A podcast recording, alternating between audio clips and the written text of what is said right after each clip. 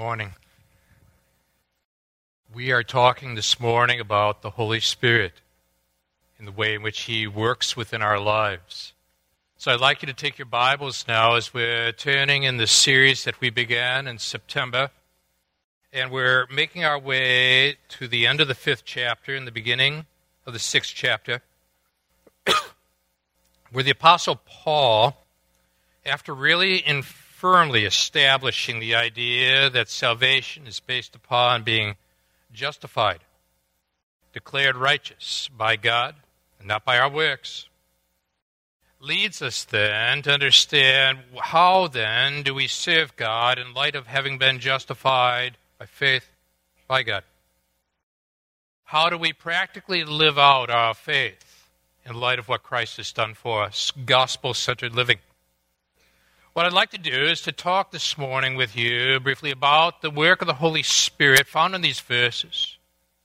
And we're going to find some interesting connections between what we studied last week and what we are examining this week.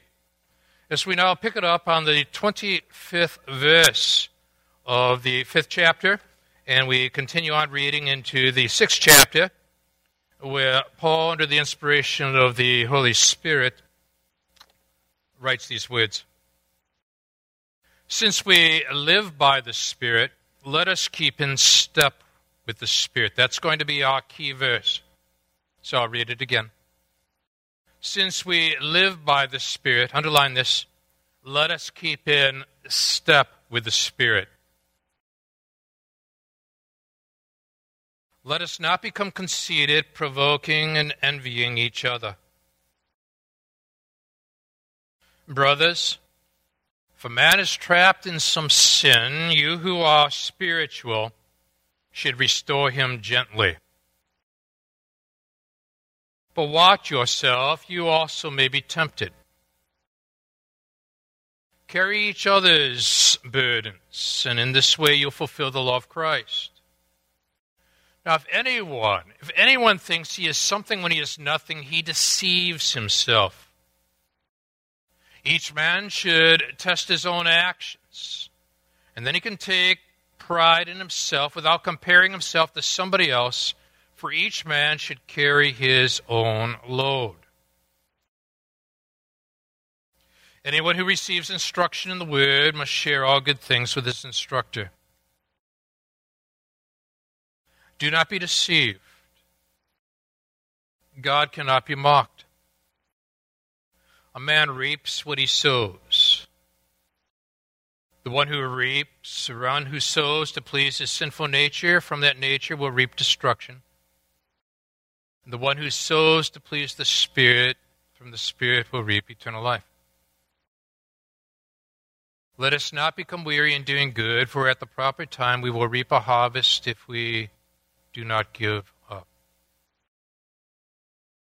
Therefore, as we have opportunity, let us do good to all people, especially to those who belong to the family of believers. So these are rich words, they're practical words, they're meant for you, they're meant for me. Let's look to God in prayer.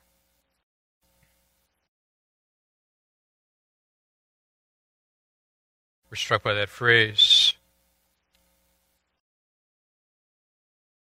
Do not become weary in doing good, for at the proper time we'll reap a harvest if we do not give up. I want to pray right now for that weary person who is staring at this week and feels like, what's the use, and wants to give up.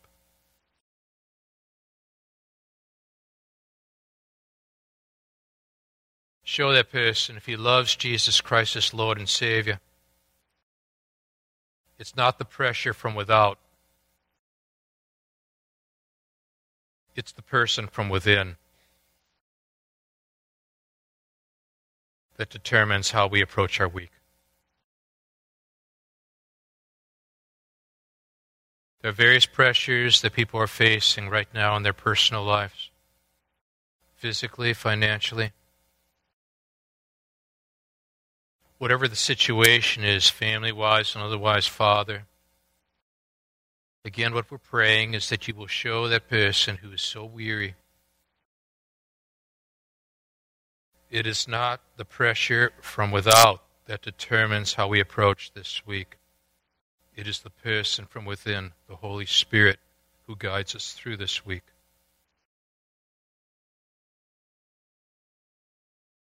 Throughout this morning, we've had people who are spiritually curious but may not know Jesus Christ as their Lord and as their Savior. We're praying that through the working of the Holy Spirit, you will engage their heart and show that person, those people, the seriousness of sin, and that Jesus Christ came and paid that penalty when he died in our place for our sins. Thank you, Father, that Jesus Christ, the one who was filled with the Spirit, was led by the Spirit after his baptism into the wilderness, but it was led by the Spirit to be tempted of the evil one. And sometimes we think, if I'm being led by the Spirit, I shouldn't have to face such challenges. But there is an example, a classic example of our Savior who, filled by the Spirit, led by the Spirit in Luke 4, confronted evil head on. And though in a wearied condition, prevailed.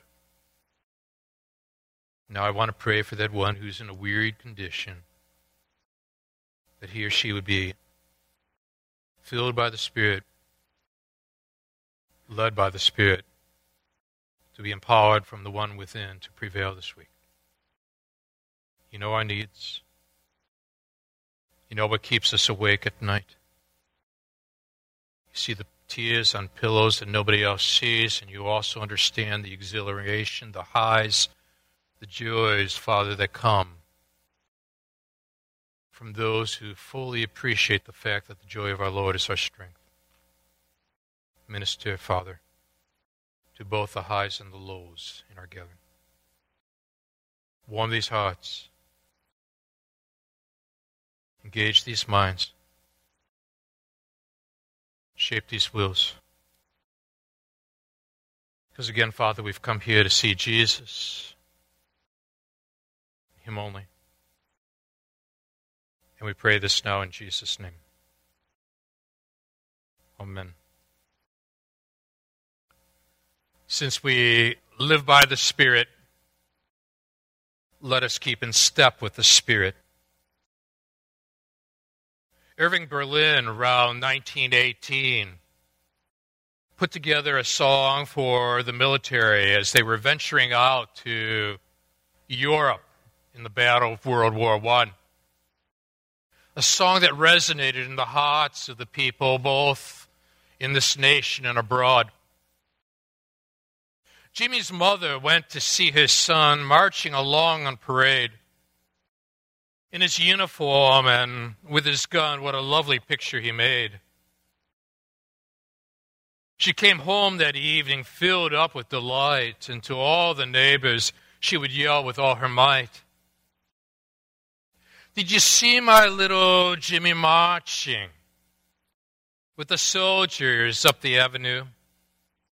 There was Jimmy, just as stiff as starch like his daddy on the 17th of March.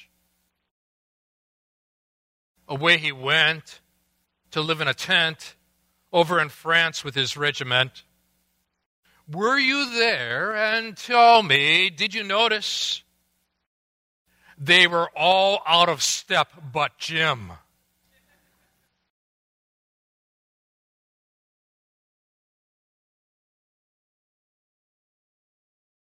What does it mean to be in step with the Spirit? Did you see the connection that God has made in these verses? The connection between verse 18 and 25 in the fifth chapter? For in verse 18, you and I are challenged to be led by the Spirit. That means that that is a passive state for us. The Holy Spirit takes the initiative. Yet in verse 25, you and I are told to keep in step with the Spirit. That requires responsibility on our part. What does that mean to be to keep in step with the Spirit? As Paul wrote this, he wrote in the days of the Roman Empire, and his readers would have been well aware of the Roman military. There would be a cadence, and as the cadence was shouted out, soldiers would march in step with the cadence. Now, what God is saying to believers is that through the work of the Holy Spirit, who inspired the Scriptures, the Scriptures become our cadence. And we know that we are being led by the Spirit, and we can understand if we are keeping in step with the Spirit if we are living in cadence with what the Scriptures, what the Holy Spirit has inspired for us to apply. So I want to talk briefly this morning about three marks of those who are absolutely and thoroughly committed to keeping in step with the Spirit, Holy Spirit guided people who are born again and love Jesus as the Lord and Savior three marks. And the first mark is found in verse 1, where we're informed, brothers, if someone is caught in a sin, you who are spiritual should restore him gently. But watch yourself, or you also may be tempted. The first mark is this number one that by keeping in step with the Spirit, we seek to restore fallen believers gently, not harshly, gently. But we're going to unpack now this verse because there are three questions that are lurking in this one verse that have practical implications for the way in which we function as a church family, as well as how people in homes function as a biological or adoptive family? Three questions. And the first question is this with regard to this fallen person, what should be done? And here's your answer in that verse Brothers, if someone is caught in a sin, restore him. Now we're going to have to draw this out a little bit, aren't we?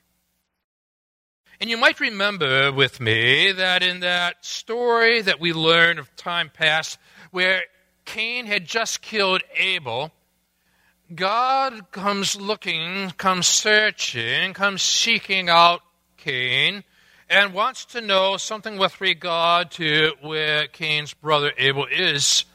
And Cain cynically and sarcastically responds, Am I my brother's keeper? Now, Paul answers that question in verse 1. Brothers, we're talking family here. If someone is caught in a sin, you who are spiritual should restore him gently. Now, notice that word caught underline that one. It doesn't have to do with you and me spying out people's private lives. You and I are not called to be the Holy Spirit. The word caught carries with it the idea to slip on rough terrain.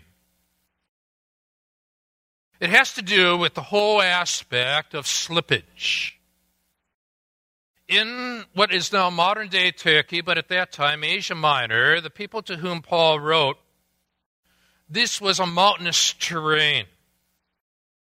It was not unusual for people to be limping and hurting because of the rough paths that they had to travel. What fascinates us here is that this is what is being described as unintentional sin. The wise believer who studies the scriptures thoroughly makes distinctions, as does God. In this case, God is referring to that unintentional slippage on the passage in the path of life. And it begs the question then what should be done? Would you notice that word restore and the phrase restore him? The word restore, which you'll want to underline or circle, was an orthopedic term. It describes taking a limb which has been dislocated or a bone which has been broken and put back into place. It is a medical term. And so now, what you and I are called in this family of faith, if we love Jesus as Lord and Savior, is to be able to embrace the, uh, embrace the idea it's brother and sister. There are going to be times in this pilgrimage of life where slippage occurs, but we perform orthopedic surgery here. And we are involved in addressing dislocations.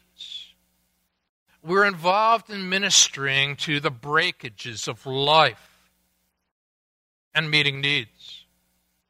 Her name is Dr. Barbara Bergin, and Barbara is an orthopedic surgeon.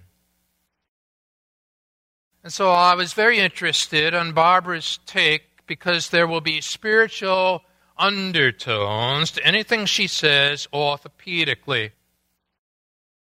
Listen to this. Taken from an excerpt, A Nation in Motion. How we deal with dislocation. I often find myself telling many of my patients what not to do instead of what to do.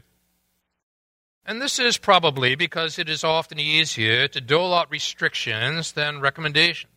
Here's an example don't eat sugar. Now, that's easier than trying to tell a patient under what circumstances it's okay to eat sugar. So here's an orthopedic one as an orthopedic surgeon. Don't do squats. For a number of reasons, they're really not so good for you. They are especially not good for women because of our unique kneecaps. But when I give this advice, patients often ask me if there aren't some ways or circumstances in which they can do squats. Then I've got to get into specifics like, sure, you can do squats if you've got to do CPR on another person.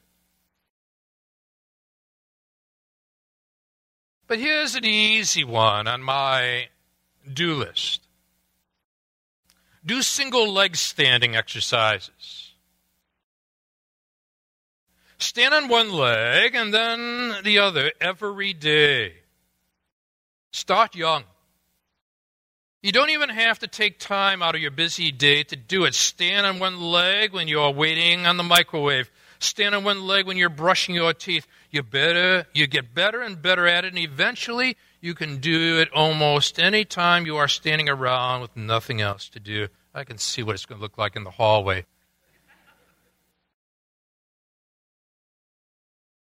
The benefits of single leg standing are straightforward. It helps prevent falls.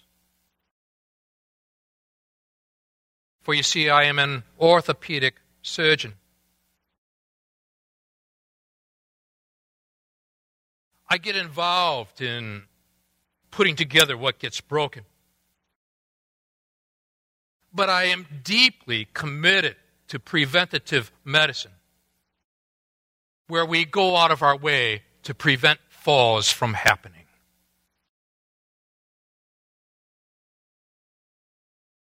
Do you see the spiritual principles operating in those recommendations? You see, the body of Christ understands spiritual orthopedic surgery. How we are to address dislocation and breakage because of slippage on the terrain of life's journey. Restoration, a medical term. Notice here it is restoration, not retribution. It's not getting even with someone who's fallen. Now we say they had what's coming to them. Because God is a God of grace as well as God of justice. Notice, furthermore, it says, restore him. This is not self restoration. So then there is a consciousness here of what is necessary to minister well. A second question Who should do it? Who should do it? The answer? You who are spiritual. But who is spiritual? Again, you allow Scripture to interpret Scripture. And what Paul has done, as we noted last week, is that there were some significant phrases that stood out in our study together, such as in verse 16 of the fifth chapter, where Paul wrote, So I say, live by the Spirit. And in verse 18, to be led by the Spirit. And in verse 22, to demonstrate fruit of the Spirit. And now in verse 25, to keep in step with the Spirit. Not every brother is being described here. It is the spiritually mature one where all of these distinctives are operative, who now steps forward to be able to provide spiritual orthopedics, which means now you and I have got to examine ourselves and ask, where am I at in this entire process? Am I living by the Spirit? Am I being led by the Spirit? Do I demonstrate the fruit of the Spirit? Am I keeping in step, militarily, so to speak, with the cadence of the Word of God inspired by the Spirit? But a third question how should it be done? And the answer here restore gently. You see that word? Draw a line back to verse 23 of the fifth chapter, where among the aspects of the fruit of the Spirit is the word gentleness. In the Greek, your New Testament is written in Greek. The word for gentle means literally power under control or strength under control. You don't want your orthopedic surgeon to attempt to do surgery where his emotions are out of control.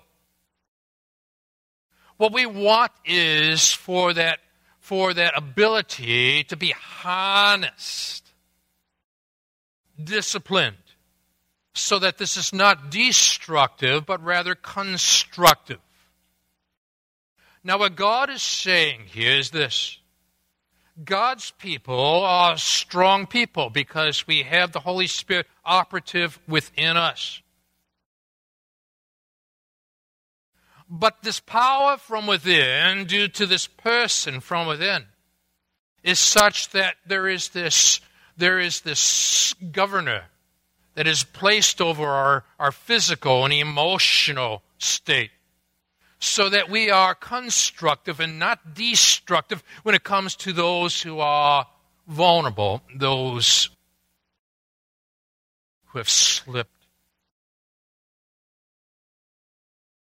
Is your strength under control or out of control in the home?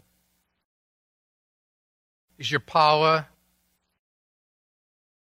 out of control or in control at work? How is it for your life? Are you keeping in step with Spirit? Questions we've got to be able to ask. Questions we've got to be able to answer. There's a second mark here. We've looked at this whole issue of restoring fallen believers gently. But notice further, verse 2 down through verse 5, that by keeping in step with the Spirit, that secondly, we seek to carry various burdens discerningly. And you say, well, Gary, what do you mean by that? there are at least two types of burdens now that are going to be described in verse 2 and in particular verse 5. Notice verse 2. It says, Carry each other's burdens, and in this way you will fulfill the law of Christ. Notice that this is something that involves the fellowship of believers, the family of faith. That we're working together as a team we carry each other's burdens. But there's an interesting definition tied to this word burden in verse 2 in the original language. It pertains to a particular weight load which is beyond lift capacity. It pertains to a particular weight load which is beyond lift capacity. In other words, what you've got to be able to do is to evaluate that brother or sister in Christ who is being overwhelmed by life. You may be prone to say, but I've been able to handle that. I've addressed that issue in my past. Why can't he? Why can't she? But just as we are all different physically, so we are at all different stages of life spiritually. And so, what we are, if we now move into the weight room, we become spotters and we become trainers.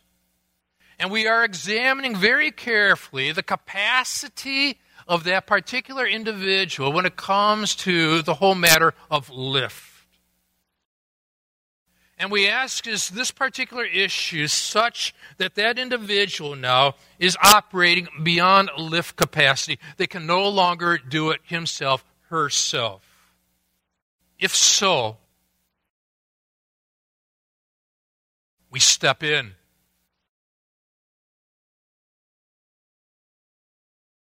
And we rally the family together to lift this jointly. But I want you to connect this now with verse 5. Because in verse 5, you and I are informed that each one should carry his own load. And you say, well, Gary, is that a contradiction? On one hand, you and I are informed that each should carry, we should carry each other's burdens, verse 2. Well, in verse 5, each one should carry his own load. The word load here in verse 5 was a word picture to describe a soldier who had a backpack on as he was entering into battle. Life is a battleground, not a playground. And the wise military leaders knew just how much that soldier capacity wise, should have on his back and still be able to function effectively on the battlefield. Now, what God is saying to you and to me at this point is that life is a battlefield. But there is also individual as well as corporate responsibility. So God looks very carefully at you and me, and you and I, each and every one of us, have responsibilities that we ourselves are meant to carry and not shirk them and expect somebody else to come along and lift them for us. Capacities vary, but responsibilities intact. Each one should carry his own load. Tie it together. Booker T. Washington, in his book Up from Slavery, wrote these words The most trying ordeal that I was forced to endure as a slave boy was wearing a flax shirt. In the portion of Virginia where I lived, it was common to use flax as part of the clothing for slaves. That part of the flax from which our clothing was made was largely the refuse, which of course was the cheapest and roughest part. I can scarcely imagine any torture except perhaps the pulling of a tooth that is equal to that caused by putting on a new flax shirt upon a young boy for the first time. It is almost equal to the feeling that would, one would experience if he had a dozen or more chestnut burrs or a hundred small pinpoints in contact with his flesh as he goes out into the fields to work for 16 hours under hot sun but I had no choice. I had to wear the flax shirt. But then came my brother John, seven years older than I, who would perform one of the most generous acts that I ever heard of one slave relative doing for another. For when I was about to be forced to wear a new flax shirt, he generously agreed to put it on in my stead and wear it for several days until it was broken in.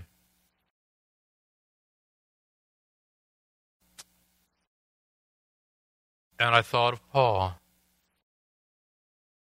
And I thought of the Galatians. And I think of the wonderful people of this congregation. And now we tie this together and we ask ourselves, how can this get worked out practically in our adult Bible fellowships?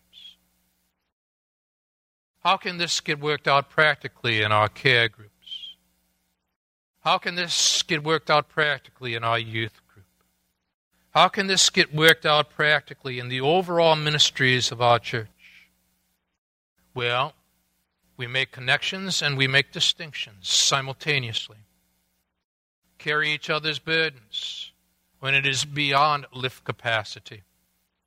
But where we are under or at lift capacity, each one should carry his own load. And now individual and corporate responsibility is connected, tied together. And when we do this, when we do this, we are keeping in step with the Spirit Take a look at this picture. It's taken from Pilgrim's Progress. I want you to examine carefully what is happening to this man known as Christian. Notice that he's in rugged terrain. He's got a walking stick, which means then he's on a pilgrimage. There is some kind of body in motion here. He's got a book in his hand, it's the Bible. But like a lot of us, he's he's stooped. He's weary. But what captures our eyes is that he's got a burden. He's got something on his back, and yet he is looking upward. And as I walked through the wilderness of this world, I lighted on a certain place where I was a den and I laid me down in that place to sleep. And as I slept, I dreamed a dream, and I dreamed, and behold, I saw a man clothed with rags standing in a certain place with his face from his own house, a book in his hand. And notice this. You see it? A great burden upon his back. And I looked and saw him open the book and read therein, and as he read, he wept and trembled, and not being able longer to contain, he brake out with a lamentable cry, saying, What shall I do? Which is the question of humanity. And we enter this world sinful by nature, with the penalty of sin to be addressed in our matter of faith relationship to Christ at the cross, who took our iniquities upon him, you see, that is a weight bearing matter that was beyond my capacity. And set me free. There are backpacks in this battleground of life that I am responsible for carrying.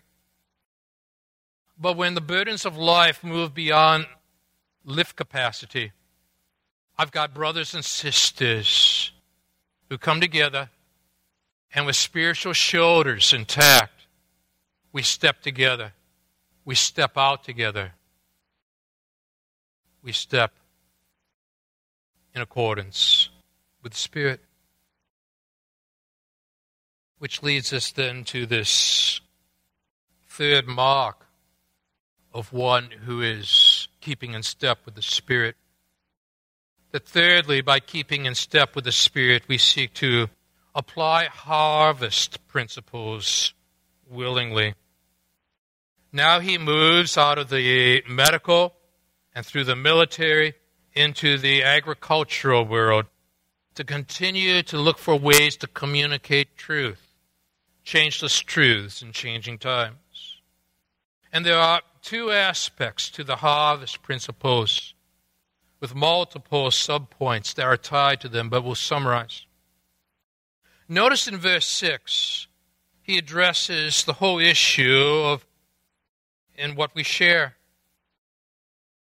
Very carefully in verse 6, Paul goes on to pen these thoughts. Anyone who receives instruction in the Word, meaning the Scriptures, must share all good things with his instructor. If we're keeping in step with the Spirit, then you and I are committed to the tithe and the offering. But what's fascinating is that the word share, you want to circle it, carries with it the idea of koinonia, to be in fellowship with the Spirit. And so the sharing extends far beyond the instructor to all the ministries that that instructor has to oversee among the people that God pulls together as a local body. Awana, youth group, curriculums, outreach, missions, and so forth. In what we share, the Greek word koinonia. And if this is not being followed, we are simply out of step with the Spirit. But there's a second aspect to this, not only in what we share, but furthermore in what we sow and now we get to the whole matter of the harvest. Look carefully at the agricultural imagery unfolding in front of your very eyes. Do not be deceived. God cannot be mocked. A man reaps what he sows. A man who sows to please his sinful nature, from that nature will reap destruction. The one who sows to please the Spirit from the Spirit will reap eternal life. Let us not become weary in doing good, for at the proper time we will reap a harvest if we do not give up. Out of those verses come what I'll call the three laws of the harvest. Number one, we reap what we sow. And so the seed will, is indicative of what it is that will be produced fruit wise. We reap what we sow. But number two, we reap more than we sow. That simple seed planted in the soil, when that plant emerges, gives forth, Lord willing, to abundant fruit because of that one seed. Laws of the harvest apply to all aspects of our lives. We reap what we sow. We reap more than we sow. But the third law of the harvest, we reap in a different season than we sow. We plant in the spring to harvest in the fall. We don't scatter seed in icy conditions in the winter. It means then that the wise parent, the wise believer, the wise single person, the wise person at work understands the connection between seed, soil, and season. And so we examine the seed. Then we examine the soil conditions. Then we examine the season of life that we're in and ask is this the time for planting or is this the time of harvesting? And we make the distinctions. And we communicate these principles in a way that have practical application to those who so desperately need to see what does it mean to truly keep in step with the spirit. A man who had been a soldier named ralph understands that. Barbara taylor describes a scene where a university professor had been invited to speak at a military base one December. And they're meeting uh, what she describes as an unforgettable soldier named Ralph. Ralph had been sent to meet him at the airport, and after they had been introduced to one another, they headed toward the baggage claim. As they walked down the concourse, Ralph kept disappearing. Once to help an older woman whose suitcase had fallen open wants to lift two toddlers up when a wearied young mother was unable to do so. and again to give directions to someone who was lost. And each time he came back with an incredibly big smile on his face. The professor asks, Where did you learn to do that? Do what? Ralph asked. Where did you learn to live like that? On the battlefield, he said. During the Vietnam War. And then he told the professor about his tour of duty in Vietnam where he had come to saving faith in Jesus Christ. A setting about how was his job to clear minefields. Minefields. How he watched his friends blow up before his eyes, one after another. It's what he said next that caught my attention as to how this relates. Quote I learned to live between steps, he said. I never I never knew whether the next step would be my last step. So I learned to get everything I could out of the moment between when I picked up my foot and when I put it down again. I guess it's what the Bible calls keeping in step with the Spirit. And since I came to know Jesus as my Lord and Savior, every step I now take is a whole new world experience. And I guess I've just been that way ever since. And Paul nods his head in agreement as he looks at all those wearied by the battlefield of life. And since we live by the Spirit, let us keep in step with the Spirit. Let's stand together.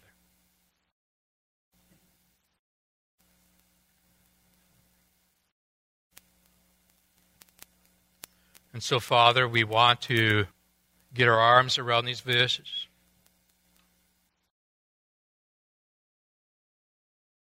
Some of us uh, in need of spiritual orthopedics. Others of us are called to spiritual orthopedics. I pray the power is under control.